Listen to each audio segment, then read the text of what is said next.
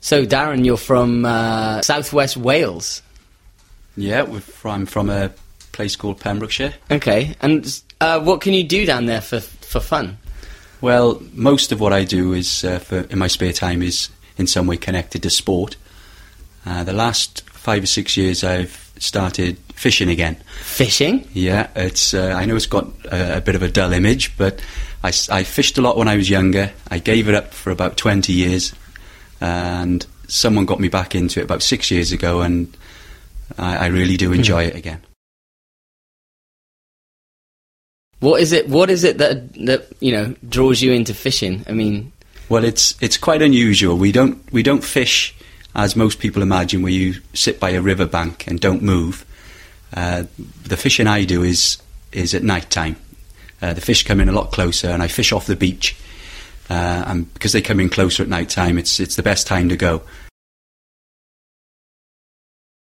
So it, it's quite exhilarating just being out there. You you haven't got to catch fish to enjoy it. right? Uh, it's great being under the stars and uh, and hearing the waves crashing.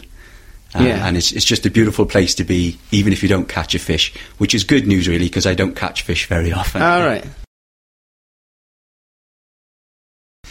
Yeah, like so. If I wanted to have a go at fishing, what would I have to do? Like, what kind of equipment do I, would I have to get? Well, I was amazed when I restarted uh, how cheap it was. It was probably cheaper 20 years after I finished than it was when I when I packed up.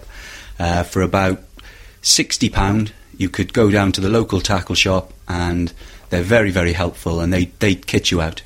Oh, really? and you could start. But but what I would advise is that you would find someone who did know what they were doing, uh, just to show you the ropes, really. But I I was I was amazed how quickly I got back into it after so long away.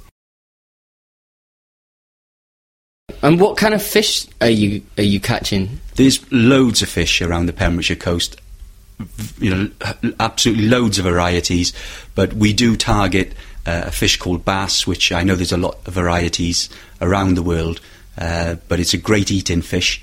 Oh, so you eat the fish you catch normally? Yeah, um, I, I would only take a fish from the sea if I was going to eat it. Ah, right. If, if I wasn't going to eat it, I'd put it back. Okay. Um, but the but the bass is a beautiful eating fish, uh, quite expensive to buy in a restaurant, so it's a lot better to catch them yourself. right.